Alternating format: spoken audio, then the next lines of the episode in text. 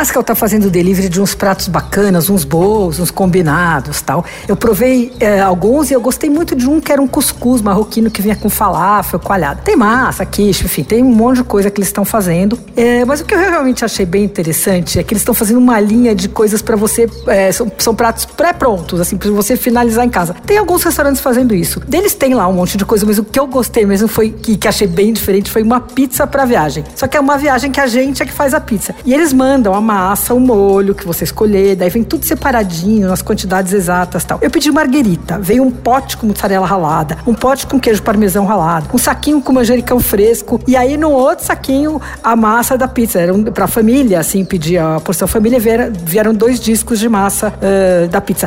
É, vem numa caixa de papelão com os potinhos, tudo super explicado e tal. E o disco é pré-assado, então a gente faz rapidinho. É, e ficou boa, viu? De verdade, pra pizza feita em casa, achei bem boa. Modéstia à parte, eu também assei de um jeito que fez diferença, eu acho. Primeiro, eu espalhei um pouquinho de molho na massa, coloquei pra assar direto na grelha do forno por uns 3 minutos, assim, 4, só pra dar aquela secadinha no tomate. Aí eu tirei, espalhei os queijos e assei mais um pouquinho só pra derreter os queijos, né? A massa é fininha, ficou bem crocante. Vou falar os preços. A pizza marguerita, tamanho individual, custa 39, a tamanho família, 52. E aí tem sabores mais elaborados, tem calabresa, por exemplo, que custa 64, a de tamanho família. Tem mais um monte de prato, tem lasanha de fungo, mas um monte de coisa que você finaliza, mas vai na pizza que valeu a pena. Você ouviu? Fica aí. Dicas para comer bem em casa com Patrícia Ferraz.